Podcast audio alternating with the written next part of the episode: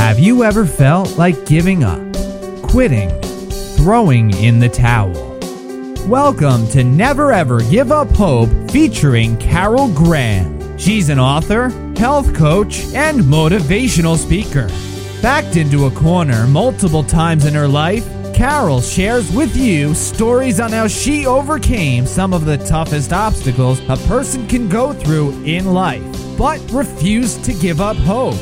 Rather than admit defeat, an opportunity was presented, and it involves each and every one of you. Carol will feature spectacular guests who will share their messages of hope, encouragement, and their inspiration to prove why life's adversities only make you stronger. And now, welcoming the host of the show, here's Carol Graham. And I also want to thank all my listeners from around the world.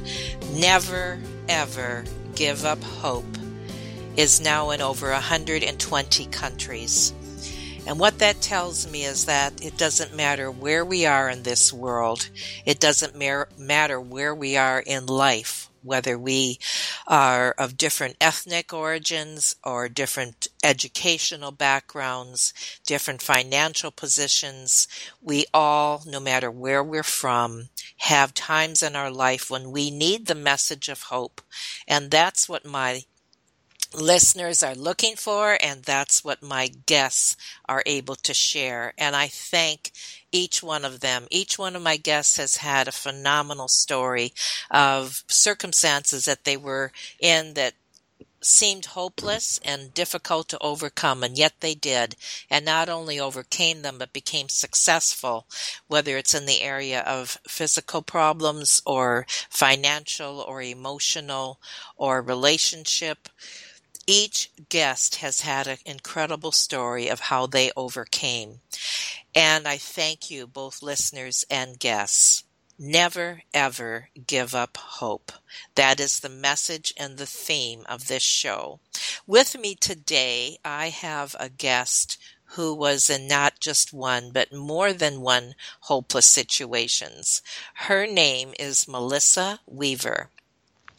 Melissa is a licensed clinical social worker who has literally committed her life and her work to helping others. She is a facilitator of grief support groups. She's an inspirational speaker for TMI Consulting.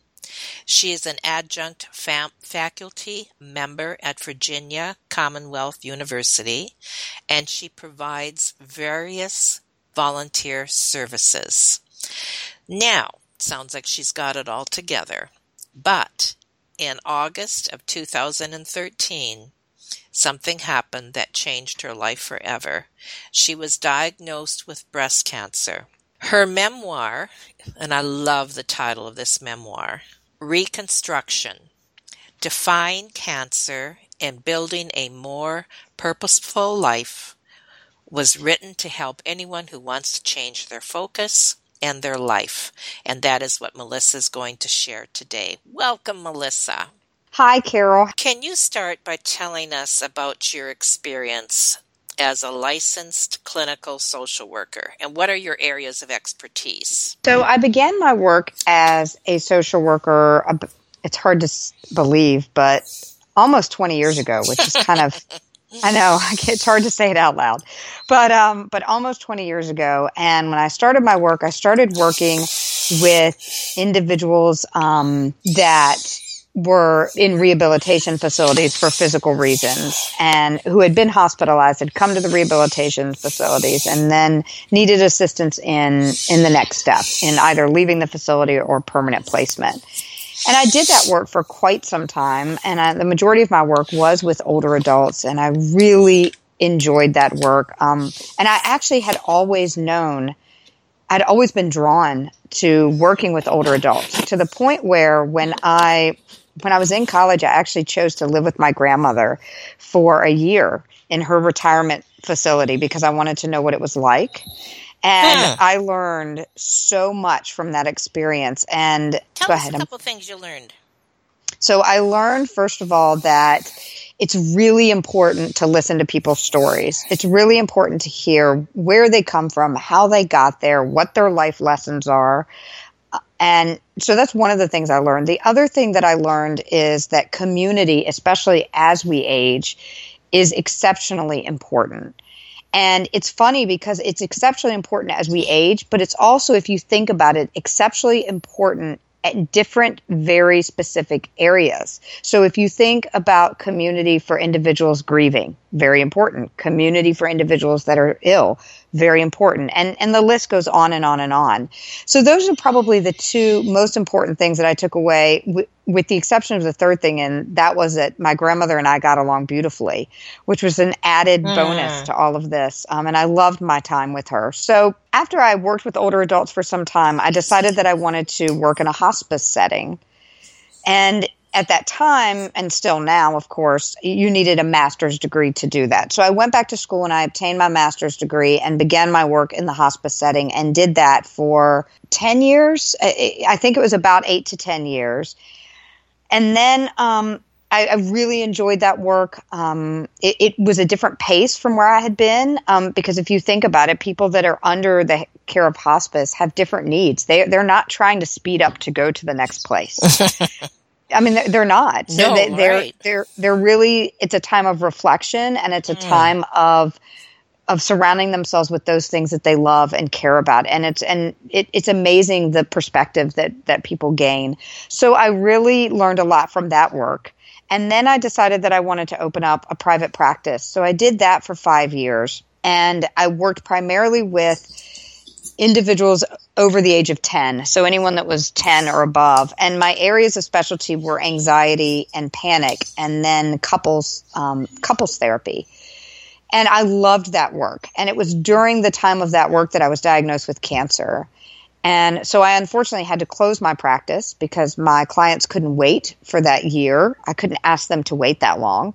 So I closed my practice and did a little um, nonprofit work for, for a couple of years and went back to working with older adults and did some nonprofit work and that was that was amazing and, and wonderful and now I'm teaching at at Virginia Commonwealth University and I'm working with a whole different population and loving it and I'm also doing um, the grief work as well that I continue to have done for for several years now and so that's kind of where I am in the work that I'm doing now. And I'm, I've loved every single different area. I've learned something from, from every different area of social work that I've been a part of. Now, in your grief counseling, are, are you counseling all ages, like children as well, families?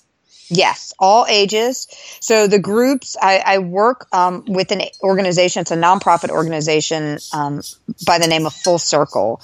And they're a beautiful organization because what they do is they provide services, grief um, work in, in the area of groups for individuals that have lost a loved one. And and it's just amazing the work that they do and the fact that not many organizations provide this service. And in the in the Richmond area, which is where I'm based, there really there is not another organization that's doing this same work in this broad sense because they work with different populations. Uh-huh. So so so I've had the opportunity to work with people um, in the perinatal loss area. I've worked with individuals um, in the suicide loss area. I've worked with individuals um, for for a variety of different losses, children, adults. So it's really been been a very again a very rewarding experience.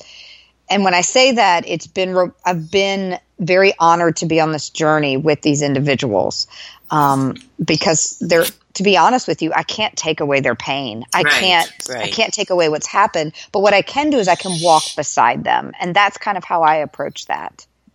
Now, do you prefer doing this type of counseling in a group setting or do you prefer it one on one? Which works better? I like them both for different reasons. So in a group setting, it, the group really feeds off of one another. Uh-huh. So when you when you bring this group together, they actually end up being the heart of, of the meeting. I'm just a facilitator uh-huh. because they they bring those those connections to one another. They bring that with them in that group and they create this this community. And with individuals, you can go a little bit deeper with the grief and you can really um, walk them through it at an individual level, which is a which is a completely different experience. And I recommend for individuals that have had a significant loss, I recommend both. I recommend both group hmm a group atmosphere and an individual based atmosphere. However, it is important to recognize that not everybody likes groups right. and not everybody thrives in a group, and that is okay. It's mm. okay if you do not. Now, there were a couple pivotal moments in your life that we talked uh, touched on a bit earlier. One was your cancer, which of course we're going to discuss, and many listeners I know are going to be able to relate with both of these areas. Now, many women have suffered with the loss of an unborn child. Can you share your story about that? How you got through that trauma, and any tips for anybody that might be going through that right now? So, the first thing that I want to say about the loss of a child, whether it be in utero or whether it be after the child is born, I think the most important thing to remember is that each story is individual. and when I say that, what I mean is you'll hear a lot. Well, well, I don't know that I can come to a group and share my story because my miscarriage was at 12 weeks and someone else's miscarriage was at 25 weeks. So I don't feel like I can relate to them. Mm. Or not only do I not feel like I can relate to them, but I don't feel as justified, quote unquote, in, in my feelings. And what I would say to that is whether it happened at 12 weeks or whether it happened at 32 weeks, the point is that anytime you hear the words, you've lost your child or you experience that loss, you're already a part of that community. It doesn't, the time frame is not what matters. What matters is, is that this is likely the largest trauma that you've ever experienced. And so it's so we have to look at it that way because if we don't what we do is we alienate people into these different categories and it doesn't mean that that different losses shouldn't be handled differently because I think they should but also I think it's important to recognize and this goes for can this is could be transferred to cancer as well is that once you hear those words once you go through that experience it will forever change you. It doesn't matter if it happens at 6 weeks. It doesn't matter if it happens at 32 weeks or after birth. So for me my my loss was at 16 weeks. And the loss was truly losing a piece of myself. I mean, it, it, really was. It, you know, I walked into the office the day of my ultrasound and I had a feeling that something was wrong. I, I, I don't know why. I can't tell you why. I just felt that way. Mm-hmm. And so, although the words were not surprising, it does not mean they did not affect me any less. Um, I didn't have any warnings. I, there was I, actually I did in the very very beginning. I, I experienced some bleeding, but everything was fine. I was checked out and everything was fine. And so this was several months later, but or a month later. But point being is that that night I went home and I talk about this in the book. I went home and I stood in the shower. I, I cried in a in a primal way that I can't that I probably mm. did not cry that way again until I received my cancer diagnosis, and probably still not to that level because it was not only was it the loss of a part of me,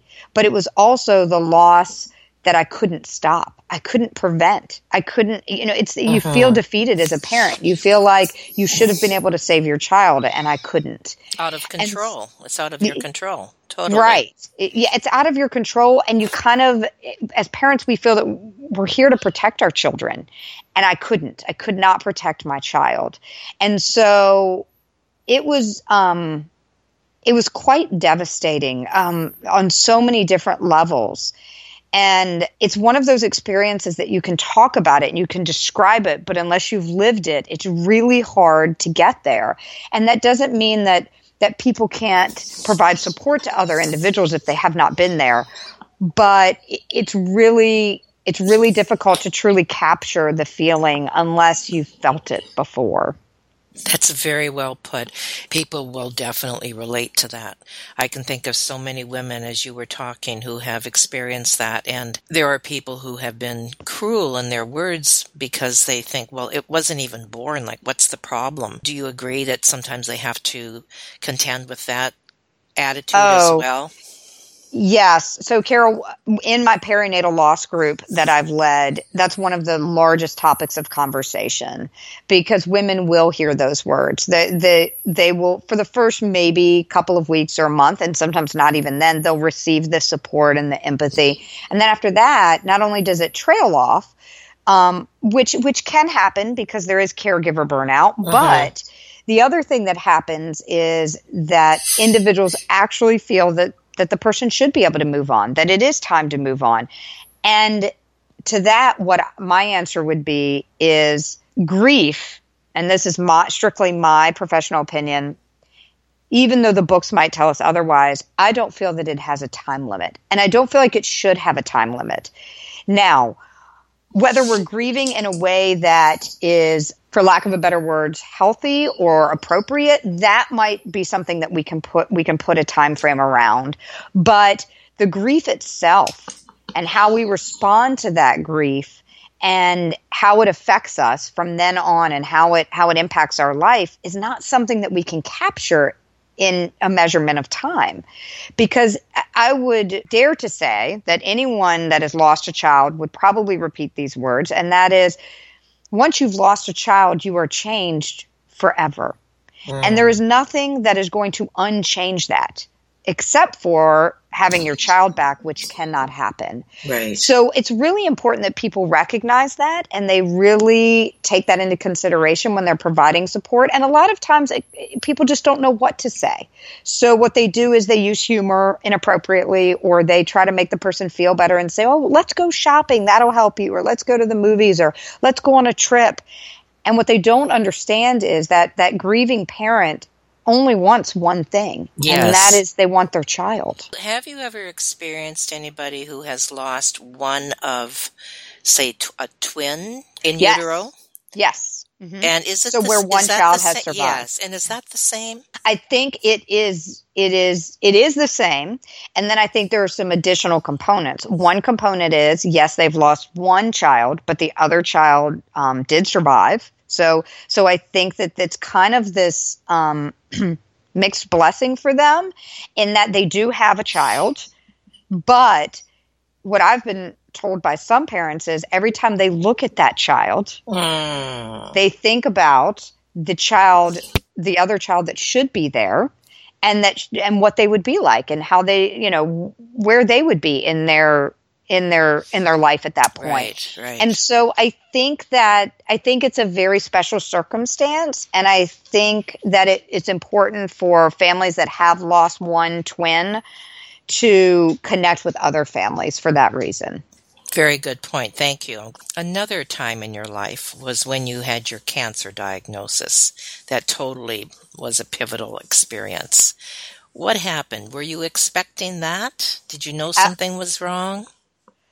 Well, yes and no. So I did find my lump. I found I found the lump myself, but I had just had a mammogram and my mammogram was clean. I had had a mammogram maybe three months before that, and the mammogram did not show anything. That was my first mammogram that I pushed to have early because I had fibrocystic breast, which we'll go into in a moment. Okay. And so I pushed to have that mammogram early, had the mammogram, it was fine. So then months later, I found the lump and at first, to be honest with you, I thought it was just another cyst because I had had fibrocystic breasts. I'd had cysts before. So I thought it was that. It didn't have the same signs. It wasn't a hard lump. It wasn't, it wasn't a lot of the things that they describe. But I decided to mention it to my OBGYN just in case. And I did. And she too did not think that it was a cancerous lump, but thought that it should be, it should be evaluated anyway, just to be certain. So I made an appointment with a surgical specialist, a breast cancer surgical specialist, and at that point was misdiagnosed. They, really? they she she reassured me that it was absolutely not cancerous. Um, and that I didn't even have to have it removed, that it was totally cosmetic. Um, so I asked her if I could wait um, through the summer because the sur- after the surgery you cannot you can't get the surgical site wet and I was going to the beach and right. she said absolutely you can you can wait because it's not cancerous and so I waited a couple of months then I went back because I was having some other symptoms which were also not typically cancer symptoms. And I went back and she reassured me yet again that it was not cancerous. And I left there just not feeling certain. I just, really? I really truly had this feeling that something was wrong. So I called my, one of my dear friends and she recommended Massey Cancer Center and so I called them that day and described my symptoms, and they had me in. So that was a Thursday. They had me, me in on the following Tuesday, and I was diagnosed with cancer. Oh my goodness. What's your first response then because of the misdiagnosis? How did you handle that? I was angry at first, obviously, because it was misdiagnosed for many, many, many, many, many months. And so, and I had two lymph nodes identified. Well, at that time, it was only one lymph node identified as cancerous. But um, and so I felt had it been diagnosed earlier, that would have changed things. But what my my final determination after feeling that anger was I'm not going to waste my energy on that piece because right. I need my energy to fight this. So I did not. I did not. Um, I didn't. I didn't pursue it any further. I did call the office and let them know um, what had happened, and I it wasn't the, the best response. Uh, I think the office could have handled it differently, but they didn't. And you know what? The truth of the matter is, I ended up exactly where I was supposed to. And had I found it, had they biopsied, because they never biopsied my lung. That was probably the biggest problem. Mm-hmm. And so, had they biopsied it and found that it was cancer, my lymph node was really hard to find because it wasn't in a typical lymph node location. So, they might not have found that. So, I, I took the, the, I decided that I would look at it in a way that that this is exactly what was supposed to happen. I was supposed to go to Massey and I was supposed to receive treatment there. So that's where I ended up. That's an excellent way of looking at it. And I'm glad that you were able to do that. A lot of people would have relished in that anger, right? Well, and I wanted, there were times when I wanted to, and there's still times when I think about it and I think, I think, I hope that's not happening to anyone else, you know? Um, but, but what I, what I took from that was being an advocate for our own care uh-huh. is the most important gift that we can give ourselves. So even when someone tells you that it, something is not the case, or even when they tell you that you might be overreacting, you have to listen to your body and you have to push.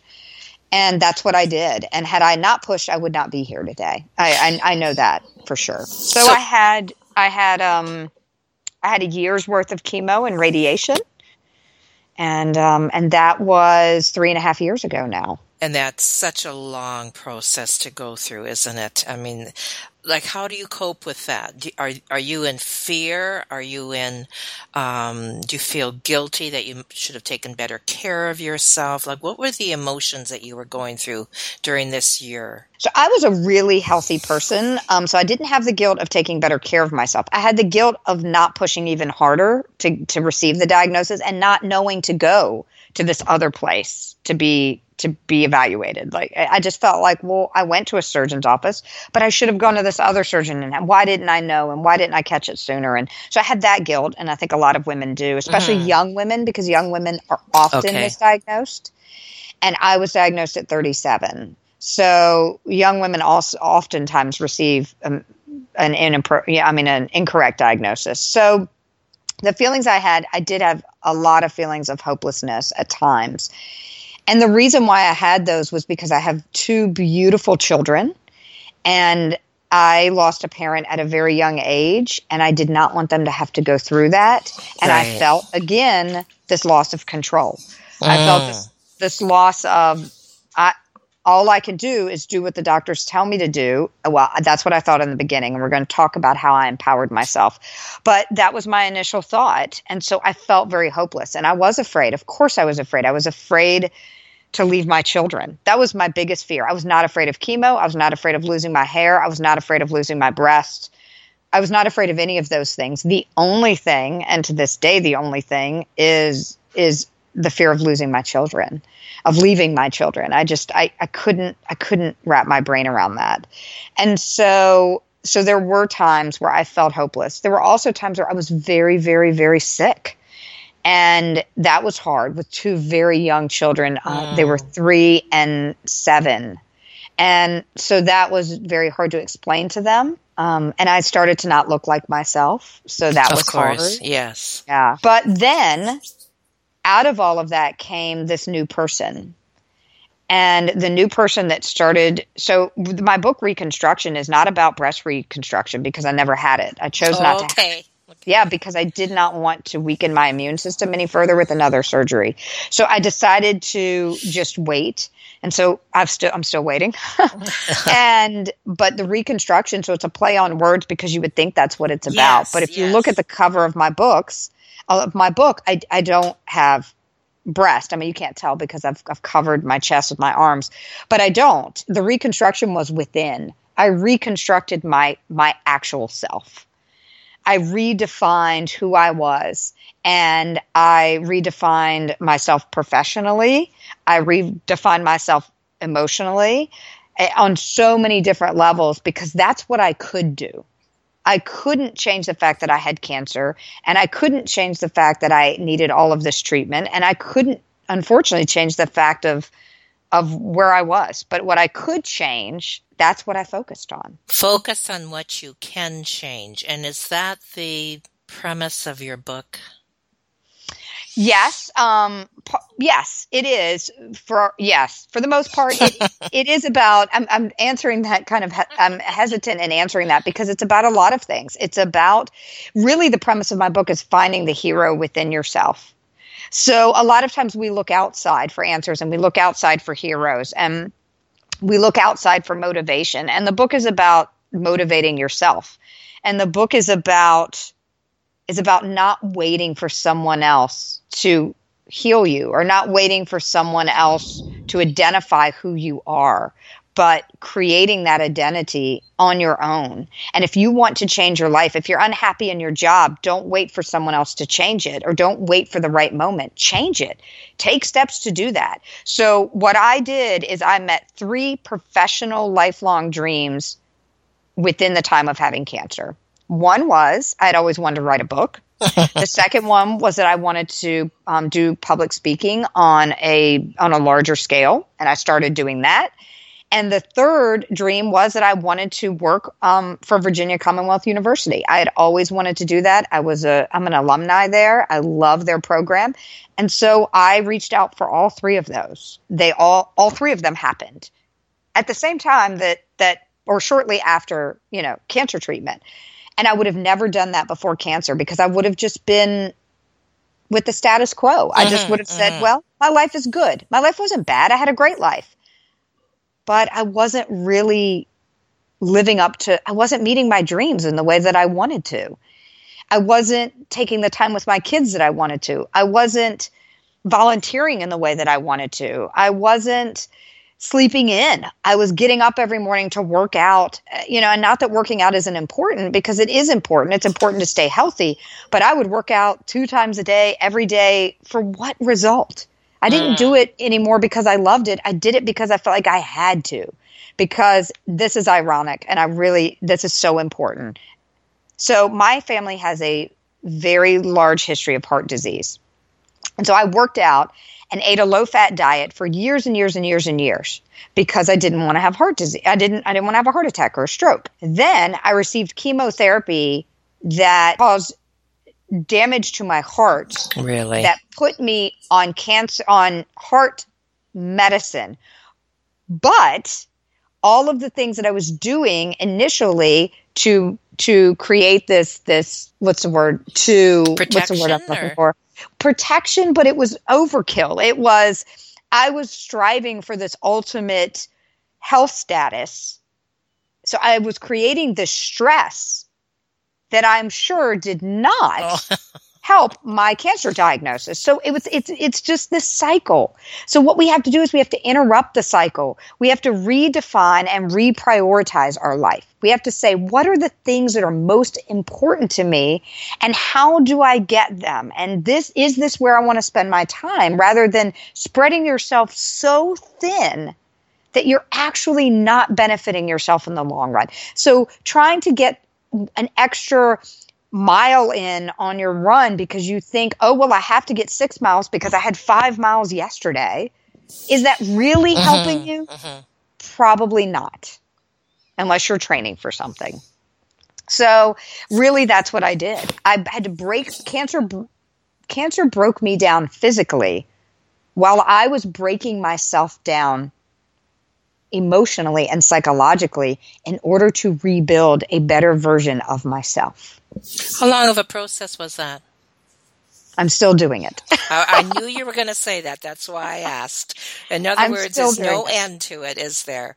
there is no end and there should not be an end. We should always strive to redefine ourselves based on where we are right at this moment in time. Like I've started running again, which I didn't think I would do, but I only do it now because I really enjoy it and I do a mile or two versus the marathon that I had done with cancer and didn't realize I had cancer. But that doesn't mean people shouldn't do marathons. That's not what I'm saying. What I'm saying is I did the marathon and I wouldn't give up. I, I I received an award too stubborn to fail because I was injured halfway through the marathon and I wouldn't stop training. So I went and ran in a pool, but I didn't listen to my body. My body was saying, stop, slow down. And I refused to listen because I had to get to that end goal. Well, maybe I should have listened to my body more. so now I am. If my body says you're too tired, then I'm too tired. Who should buy your book, Melissa? So I think that people I, I, think you can you absolutely should buy it if you're if you're experiencing a life threatening illness absolutely 110% for sure on that one but i also think you can buy it for someone who's experiencing that and then buy it for yourself even if you've never had an illness and the reason why i say that is for two reasons first of all because uh, the proceeds go to front row foundation it's an excellent foundation that sends people on the live event of their choice that are battling a life threatening illness. And then the second reason why I say that is because what the book talks about is everything that I just said. So if you are looking for a way to find peace and to redefine your life and to find balance and to to find purpose and and to set priorities, then you should read this book. Because that's what it's going that that's the whole premise of the book is is to create inspiration in your own life to to be the hero of your own story. And what about your website? What do you offer there? So my website is a way to get to know me a little bit better. Also, my website has my speaking engagements on there. And so if you wanted to learn more about what it is I do, or if you wanted just some tidbits of information about giving back or about motiv- uh, motivating yourself or or about connecting with the world around you. Uh, there, there, there are different speaking engagements that focus on different things, but all of these different things are things that you could watch and gain information from. Because really, what I made the decision to do was after receiving that diagnosis and after the shock, was that I wanted to inspire other people. I didn't want this to this diagnosis to be for nothing. So if I would have just kept doing what I was doing, it would have been fine. But I wanted it, to, I want to be more. I wanted to be more. I, I want to give more and I want to give other people more and connect with people at a different level and a deeper level because really that's what life's about. I mean, in the end, what do we want to say that we did with our lives? Mm-hmm. Did we buy things or did we experience things? Did, did we, we, Wow, that's excellent. Yeah. I mean, really, if you think about it. Uh-huh. So I like what you said. Be more, give more, connect more, do more. That's it in a nutshell, isn't it? It really it, is. It covers everything. It covers yourself. It covers your motives. It covers your relationships covers it all. Thank you. This has been a wonderful challenge for us as listeners, Melissa.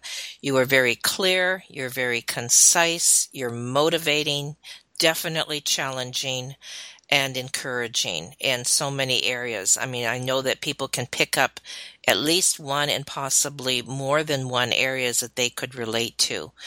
So we definitely want to encourage the listeners to get your book, to go to your website, to connect with you. And as you said, there's a lot more on there, you know, that they can tap into.